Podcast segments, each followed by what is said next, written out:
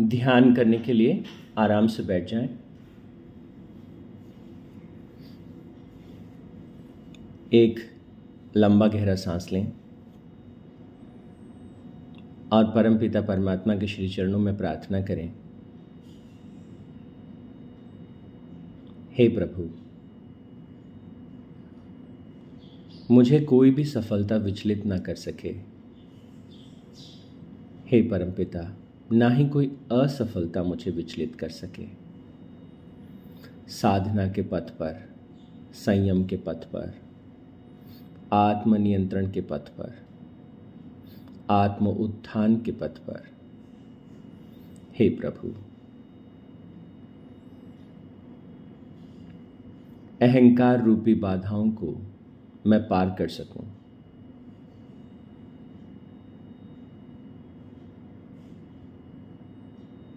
भीतर से और बाहर से उठने वाली चुनौतियों को मैं पार कर सकूँ।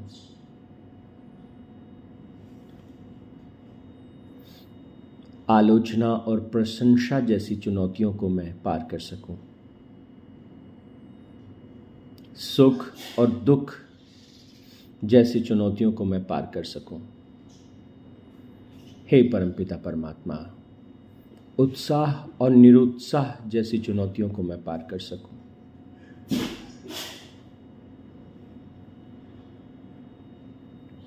हे प्रभु, शक्ति दें।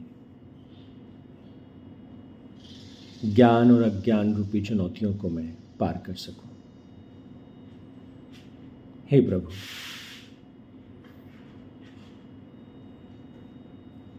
आपके पद पर आगे बढ़ते हुए, आपके पथ पर आगे घुलते हुए मैं आत्मबोध को आत्म प्रेम को, आत्मज्ञान को उपलब्ध हो जाऊँ। हे परमपिता परमात्मा, ये उपलब्धि सबके साथ बांट सकूँ। उनके उत्थान में, उनका सेवक बन, उनका सहयोग कर सकूँ। ऐसा आशीर्वाद मुझे दीजिए। ओम तत्सत परमात्मा ने नमा। ओम शांति शांति शांति।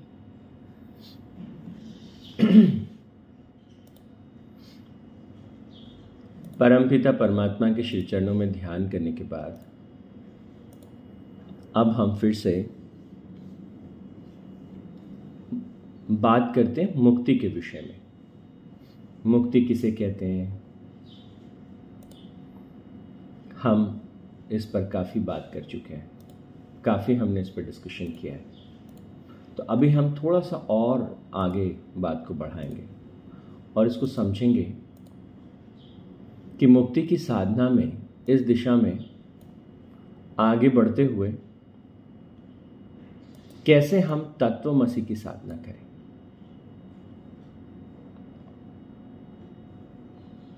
तो हमने थोड़ा सा पहले जाना था, जीवन मुक्त होने का तात्पर्य क्या है? तो हमने कहा कि कर्म योग के द्वारा, ज्ञान योग के द्वारा, भक्ति योग के द्वारा हम मुक्त हो सकते हैं। कर्म योग को भी हमने समझा। आज थोड़ा सा हम बात करेंगे तत्वमसी के बारे में। ये कैसी साधना है? तत्वमसी से तात्पर्य क्या है?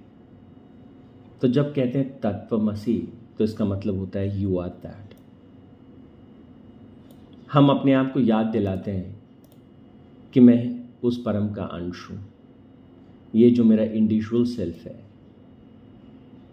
ये उस अल्टीमेट रियलिटी उस ब्रह्म का ही अंश है। आई एम दैट तो इसकी साधना में क्या क्या चीज़ों को हम अनुभव करते हैं? किन किन चीज़ों को हम महसूस करते हैं? तो पहला पड़ाव मतलब जो जो इसके डायमेंशंस हैं, अगर उन डायमेंशंस को ध्यान से देखें तो कहते हैं जैसे ही आत्मज्ञान भीतर प्रकट होता है, हमें एहसास होता है तत् तत्वमसी। आत्मज्ञान कब प्रकट होता है? कि जब हम जीवन के प्रति सही दृष्टिकोण जीवन किसे कहते हैं? मुक्ति किसे कहते हैं? ईश्वर किसे कहते हैं? जीवन का लक्ष्य क्या है? ध्येय क्या है? इसे कैसे जीना चाहिए? तो जब स्पष्टता होती है जीवन के विषय में, क्या जानने योग्य है, क्या जानने योग्य नहीं है, क्या करने योग्य है, क्या करने योग्य नहीं है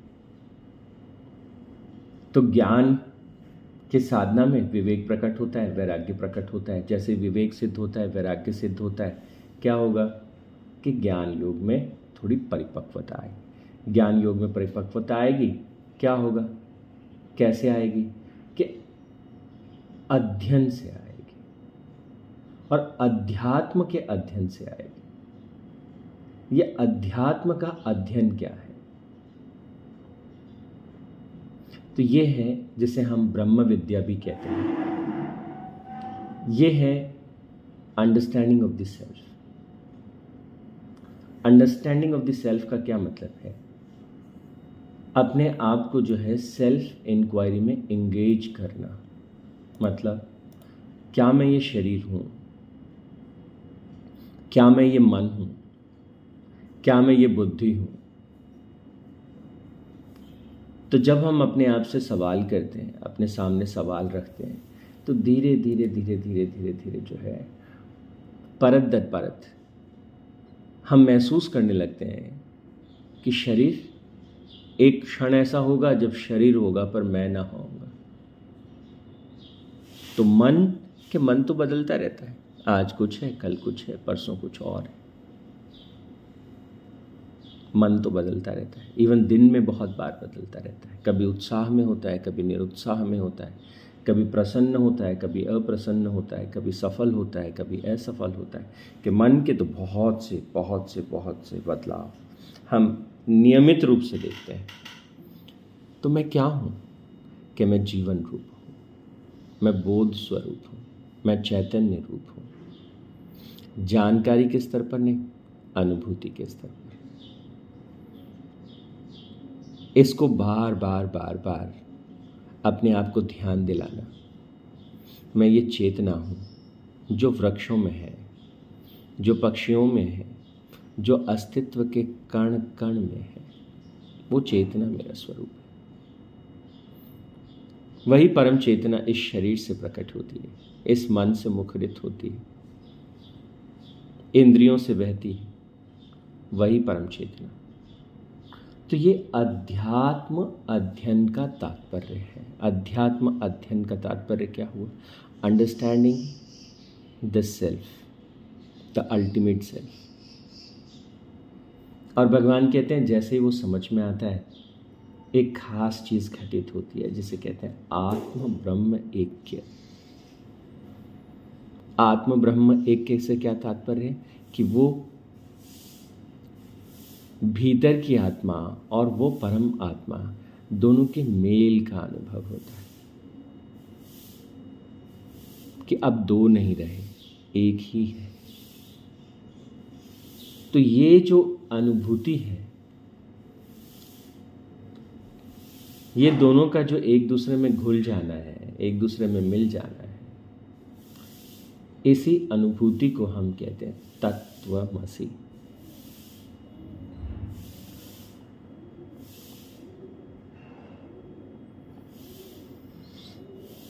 तो एक एक करके कैसे हम आत्मबोध को प्राप्त करें? तो ज्ञान योग में क्या चीज़ है जो समझने वाली है? या आत्मयोग, ज्ञान योग, या जिसे हम आत्मज्ञान कहते हैं, वो इसी इसी रास्ते से मिलने वाला है। तो हम कैसे इसकी साधना करें? इसमें कौन से महत्वपूर्ण चीज़ें हैं?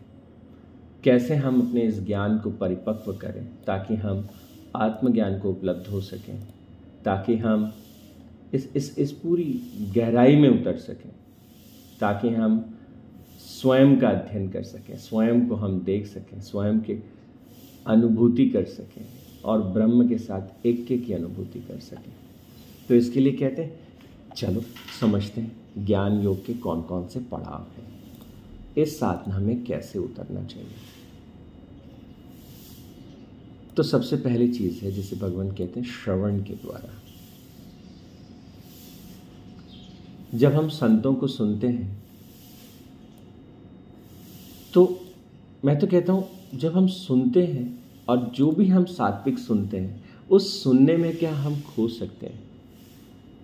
सुनने में इतनी गहराई, सुनने में इतना ठहराव कि हम सुनना ही हो जाए। पूरी चेतना, पूरी एकाग्रता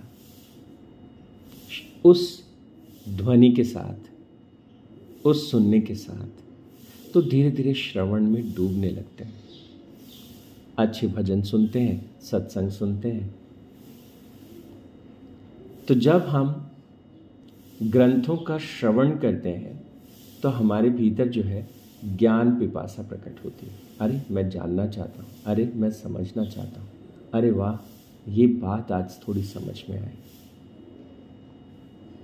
तो धीरे धीरे श्रवण के माध्यम से जो इंटेलेक्चुअल अंडरस्टैंडिंग है अल्टीमेट रियलिटी की, वो प्रकट होने लगती है। वो धीरे धीरे धीरे धीरे समझ में आने लगती है। इसलिए भगवान कहते हैं, गीता जी की शरण में जाना है, उपनिषदों की शरण में जाना है, वेदों की शरण में जाना है। तो श्रवण के माध्यम से। क्या सुन लेना पर्याप्त है? हाँ बहुत बार तो केवल सुनना ही पर्याप्त है। सुना और पा लिया। पर उसके लिए चित्त में बहुत शुद्धता चाहिए, परम शुद्धता चाहिए। वो शुद्धता कैसे आती है? कि मनन से आती है। मनन किसे कहते हैं?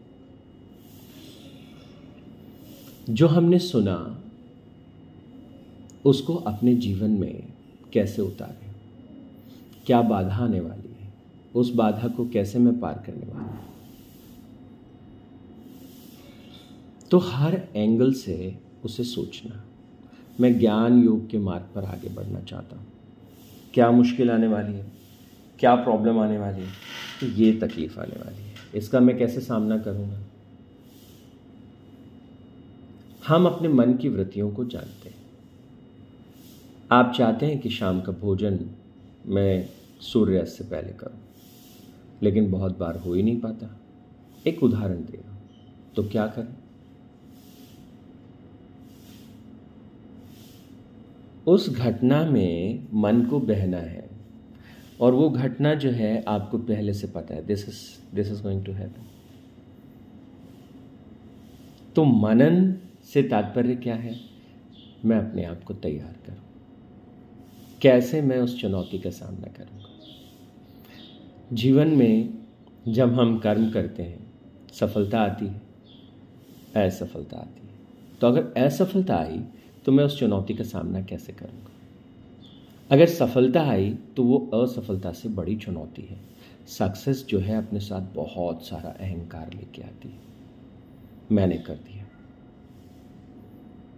तो क्या हम सफलता को परमात्मा के प्रसाद की तरह से ले सकते हैं? क्या हम असफलता को भी परमात्मा के प्रसाद की तरह ले सकते हैं? हाँ मैं असफल हुआ और मैंने इससे ये सीख लिया, मैंने ये समझ लिया, मैंने ये जान लिया और अपने आप को थोड़ा सा बेहतर इंसान बना लिया। तो मनन जो है, वो हमें उस ज्ञान में डूबने का अवसर प्रदान करता है। वो हमारे सामने जो है, वो अलग अलग अलग अलग डायमेंशंस को प्रकट करता है। और फिर मनन करते करते हम एक और अभ्यास में उतरते हैं, जिसे हम कहते हैं निधि ध्यानासन। इसके बारे में हम और विस्तार से चर्चा करेंगे। पर यह ध्यान में उतरने का अभ्यास है, निधि ध्यानासन। तो इसमें हम गहराई में जाएँगे और इसके बारे में डिटेल से बात करेंगे। पर यह ध्यान में डूबने जैसा। और किस पर ध्यान करना है कि उस परम पर ध्यान करना है? उस परम तत्व पर ध्यान करें कैसे करते हैं? हम इसके बारे में बात करेंगे। तो सबसे पहले सुना। जो सुना, उस पर थोड़ा सा मनन किया। थोड़ा उसके ऊपर मंथन किया। और मंथन करके हम अपने चित्त को किधर ले जाना चाहते हैं? कि हम ध्यान में डूबना चाहते हैं। जब हम मंथन करें तो हमें दिखता जाता है, कौन है जो बहता है इंद्रियों के सुख की ओर? कौन है जो मुझे उठाता है और कहता है कि चल ऊपर? कौन है जो मुझे सहारा देता है? कौन है जो मुझे प्रेरणा देता है? कौन है मेरे भीतर वो रचनाकार? तो लगातार मनन जो है, वो हमें एक स्पष्टता प्रदान करता है। और धीरे धीरे धीरे जब हम उस स्पष्टता में डूबने लगते हैं, उस स्पष्टता की गहराई में जाने लगते हैं, उसी गहराई को निधि ध्यानासन कहते हैं। सत्य में उतरना, उस परम में उतरना। तो हमने सुना एक शीतल नदी है और मन में गहरी इच्छा प्रकट हुई। मैं जरा उस नदी का अनुभव करूँ, उसकी खूबसूरती को अपने भीतर भर तो सुनने से धीरे धीरे धीरे धीरे धीरे धीरे गहरी जिज्ञासा हुई और हम नदी के किनारे पहुँच गए। अगर सुना ना होता तो शायद कभी उधर रुख भी ना करते। अब नदी के किनारे बैठ के उसके सौंदर्य को निहार रहे उसे देख रहे मनन उसके विराट का अनुभव कर रहे अपनी लघुता का अनुभव कर रहे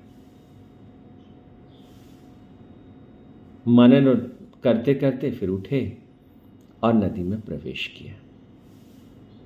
प्रणाम किया। नदी के जल ने पैरों को स्पर्श किया फिर थोड़ा सा और भीतर गए, फिर और भीतर गए, फिर और भीतर गए। और एक डुबकी लगाए ये है निधि ध्यानासन। अस्तित्व में डुबकी लगाना। उस परम के भीतर एक डुबकी लगाना। ध्यान में डूबना। और कहते हैं, जब हम ध्यान से वापस आते हैं जब डुबकी लगा के बाहर निकलते हैं तो हमें क्या अनुभूति होती है? आपने भी गंगा जी में डुबकी लगाई होगी। क्या क्या अनुभव होता है? जैसे बाहर निकलते हैं, एक सुख की अनुभूति होती है। अपने भीतर जो है, एक ऊर्जा की अनुभूति होती है। वो जो ऊर्जा है, वो जो ताजगी हमें अपने भीतर अनुभव होती है वही विवेक है। पहले मैं क्या अनुभव कर रहा था? शरीर का एक अलग तरह का डायमेंशन जब आप शीतल और ठंडी नदी में प्रवेश करते हैं और बाहर निकलते हैं तो अपने आप में एक अलग तरह के जीवन का अनुभव आप करते हैं। शरीर का एक एक एक एक रोम जो है ना, वो जीवन से भर जाता है। आप जागृत हो उठते हैं, झंकृत हो उठते हैं वो जो जागृति है, उसी को विवेक कहते हैं। और उसके साथ जीवन में आगे बढ़ना। जो ठीक न था, जो आपको रोकता था प्रवेश करने से, वो ठहराव या जो भी, उनको पीछे छोड़ दिया। आलस को पीछे छोड़ दिया, अज्ञान को पीछे छोड़ दिया, अवद्या को पीछे छोड़ दिया। जो छूट गया और आपके छोड़ देने की जो ताकत है, वैराग्य। तो इस प्रकार ये ज्ञान मार्ग है। ये उसके अलग अलग डायमेंशंस हैं। आज के लिए इतना ही। ओम तत्सत परमात्मा ने नमः। ओम शांति शांति शांति ही।